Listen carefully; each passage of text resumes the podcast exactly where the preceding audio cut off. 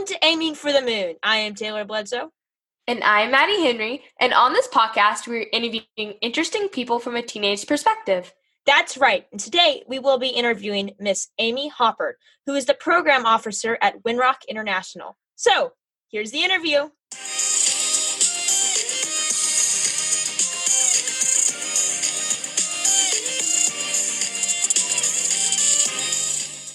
Right, welcome, Miss Hopper, to the podcast. So, you are the program officer at the Winrock International, and one of the things you work on is the iFund program. So, could you tell us a little bit about um, what Winrock International is and how you got involved with them? Mm-hmm. I would be happy to. And thanks for having me on the podcast today. I'm excited to be here. Um, I know I'm in great company with Chris Jones and Steve Rice, who I work with uh, pretty frequently. So I'm I appreciate y'all having me on today. Oh, yes. Um, Thanks so much for coming. Yeah, absolutely. So um, I do work at Winrock International. We are kind of a legacy organization of Governor Winthrop Rockefeller. And there are several organizations that he started, Winrock being one of them. And the majority of the work that we do is overseas. So we do things like counter human trafficking. We work on climate change initiatives. Um, but we also have a small team that works in the United States, and that's the team I'm on. And part of the group works on community development, so making Arkansas communities better places for people to live. Um, and then the other group works on entrepreneurship, and the iFund falls into the entrepreneurship category. And if you'd like, I can tell you just a little bit about it in a nutshell, if that's helpful. Sure, yes. That was actually our next question. What is the iFund? Yes, I would be happy to share that. The iFund is a program for people who live in Arkansas and the Mississippi Delta, which basically runs from Cape Girardeau, Missouri, all the way down to New Orleans, so along the Mississippi River. Anyone who has an innovative idea for a business can apply to the program. And four times a year, we take 10 companies or teams. Most of the time, they haven't even started a company yet. And we teach them how to talk to their future customers. So if you have, say, a new pillow that stays cool all night long for people, then you want to go talk to people who sleep, right? So basically anyone and try to get them to tell you in their own words that they get really hot at night and need a solution. So the goal is to not build something that no one wants to buy. So it's basically the iFund helps um, starting entrepreneurs and people get ready to go and start their own business and talk and get connected with their customers. Right. But sometimes people find out that nobody or not enough people want to buy their product. And so they end up totally scrapping that idea and then they can go build something that matters. That's, awesome. That's really, yeah, that's really interesting. So, mm-hmm. our next question is what qualifies businesses for the iFund? It's pretty funny because there are not a lot of qualifications. You basically just need to live in Arkansas, and the idea that you apply to the program with needs to be something that doesn't already have a proven market. So, to kind of give you an example. If someone wants to start, like, say, a clothing boutique, there are plenty of those all over the country, right? We know that they generally have people that will come in and buy, unless you've got hideous clothing, it's probably going to work, right? So we're really focused on the stuff that we don't know if it's going to work. So that's kind of it. Live in Arkansas, have an idea that's innovative. That's really cool. That's awesome. Mm-hmm.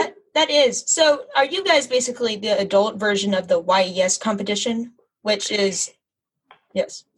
I know exactly what you're talking about. So I've done I've been a judge for the Yes competition um, and have worked with Arkansas Capital Corporation on several initiatives. So I think it's a great program.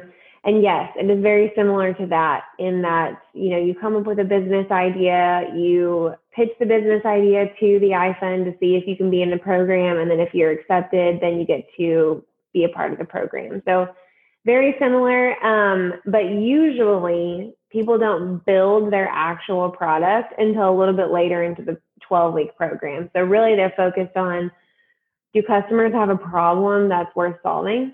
And they focus on that for maybe like four to eight weeks. And then once they they've decided okay customers definitely are saying that they they need something to solve this let's go ahead and build that prototype.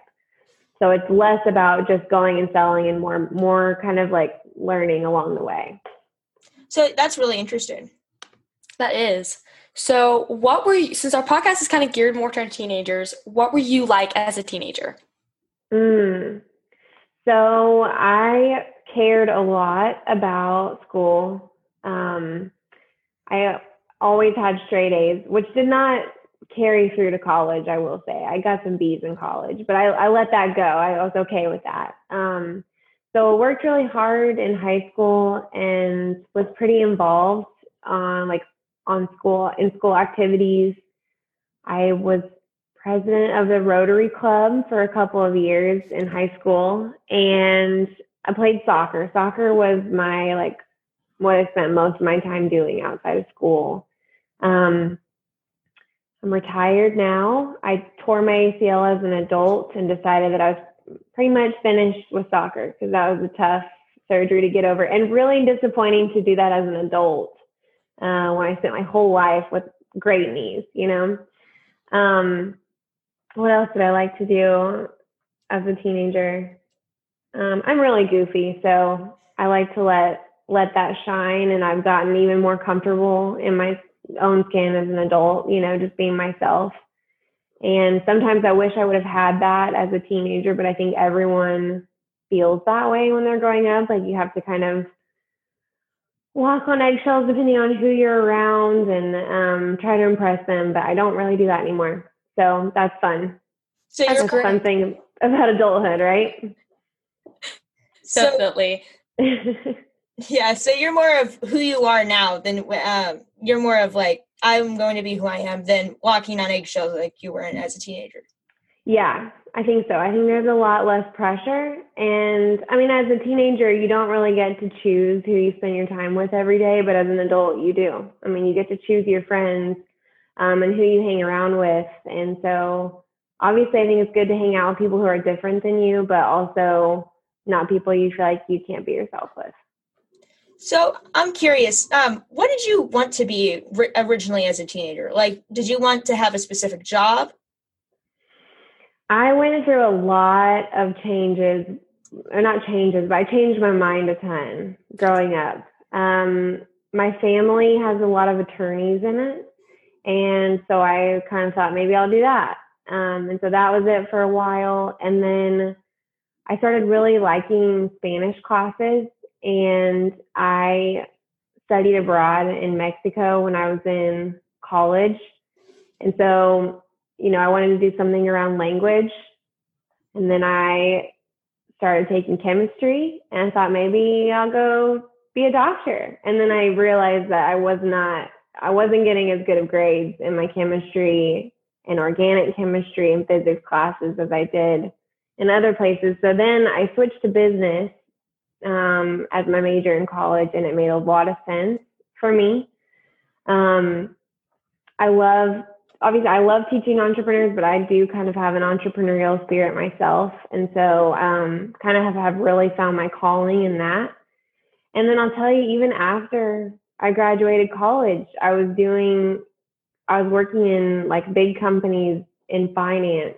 Um, working with a lot of numbers and I learned a lot, but I was still not where I was supposed to be. And so then I made a career change about four years ago to start working in nonprofit where I can really see an impact to what I'm doing. And it makes way more sense for me now. Um, I love what I do, and it took a long time to get there. And I think that's okay. I mean, I think you kind of have to um, just stick your toes in a different different pools of careers and and figure out what works for you but recognizing that you can't get stuck right? It's important to always be a lifelong learner for your own fulfillment.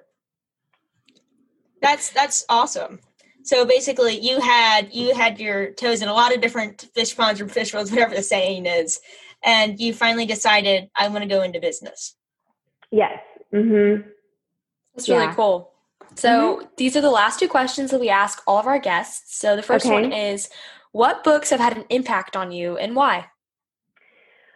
I would say um, most recent, actually, yeah, most recently, I read The Warmth of Under, Other Suns, S U N S, by Isabel, uh, I think it's Wilkerson. Let me look. I, I, yeah, Wilkerson. And it talks about four different personal stories of um, people from the Black community whose ancestors had migrated to the North. Um, basically during Jim Crow. So I don't know if you all know this, but millions of people migrated across the United States because conditions were so bad in the South. And so that changed the makeup of our uh, communities and the country as a whole. And there's a lot of really good stories in there, as well as helping to understand like what shaped our communities. So that one I really like. Um, I really like The Death and Life of Great American Cities by Jane Jacobs. And I like that one because it talks about community development, like what makes communities tick. Like when you go to downtown El Dorado and the th- the changes that they've made in their city that make it a fun place to be. Why is that? Why do we feel that way about the city? Um, and that one's really cool just to learn about like why people live where they live and why they choose that and how you can make your own city a better place. And then I would say um, in high school, I read How to Win Friends and Influence People by Dale Carnegie. And um, that's a really quick read. And I, I think it's really helpful in just business deals and making friends and um, just really understanding what makes people likable and, and you want to be friends with them. Those sounds like really great books. Yeah, they are. So before we go to the last question, um, I was wondering, do you know of any qualities that make good entrepreneurs that maybe our listeners could apply? Yes, definitely. I would say that a lot of times people focus on getting the best idea, and um, it's it's obviously the idea is important, but really it's the entrepreneur. So having grit and drive and being able to work well with people and put a good team together, those almost take precedent over being the smartest person in the room and having the best idea. Because if you have a great idea and you can't execute it on on it, then it's worthless. So really just building a foundation of knowing how to talk to people, reading things like how to influence uh, people and win friends, win friends and influence people. Um, those are the kind of things that help you become a good entrepreneur, I think. So basically, yeah. So basically, you don't have to be the smartest person in the room. It's more about you can do your idea that you that you came up with. Absolutely, yeah. Because you can always hire people who are smarter than you to help bring you bring it along, right? Like there's people that have talent out there. They're always going to be people better than you at certain things. But if you can get along well with people and work well together, then I think that makes a great entrepreneur. Awesome. So for our last question, um, what advice would you have for teenagers? I think uh, very much along those lines. I've learned that you know even yeah, okay, I made straight A's in high school, but didn't quite do that in college, and recognized there was always going to be people who were smarter than me and knew more. Um, and I was always comparing myself to them. But I found that just being a kind person and genuinely being interested in other people will get you so much further than knowing everything there is to know about your job or school. You know, for instance, going in and talking to a teacher and really, really wanting to understand why you got a particular grade you did and how you can do better will get you so much further than, you know, just throwing it up in the air and saying like i can't believe you gave me a grade like that. They will help you do better as long as you're genuinely interested in learning. So just taking a genuine interest that's my my recommendation. So be genuinely interested in what you're doing. Absolutely and other people all right well thanks so much for coming on our podcast it's been great to have you on miss Hopper I am glad to be here and it was great to meet you both. I think you're doing awesome things by having a podcast at this age. I don't even have one yet, so I'm looking up to you all. Um, and it's been great to spend some time with y'all. Well, thanks so much.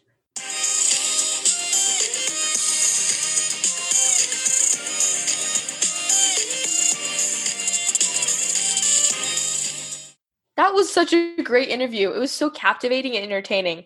Like, I know we've interviewed so many entrepreneurs, but I feel like every time they have such drive and passion, and their advice is so diverse yet so like similar. But it's so empowering and inspiring. makes you rethink like everything. And I love, just I love entrepreneurs and love listening to them. Yeah, um, to your point, what makes it so diverse is that entrepreneurs, um, to be an entrepreneur is more of a tag. You're usually an expert in something else. So you're a scientist or you're a historian or you're a journalist, but you have your own company. So that's your company usually dives into what your expertise is in. So I thought that was really interesting. Definitely. And, yeah. So the other thing was she's the program officer at Winrock International basically Winrock International, what she said was it deals with human trafficking, abuse, just basically trying to make the world a better place. And that's an awesome cause, I think. Oh, definitely. Those are definitely things that we need people dealing with. Yeah. And so she added more advice about entrepreneurship. It takes grit, not just brains. Like you can always hire a brainy person, but you can't hire someone to do your grit for you. By the way, if you don't know what grit means, it basically means that you're a hard worker and you stick to your dreams. Or it's the type of food you eat. Either either way you look at it. Grits. I've actually I know. had a grit. Anyway. Me neither. That so thanks, Miss Hopper, if you're listening, for coming on the podcast. Definitely. And then one more thing before we go.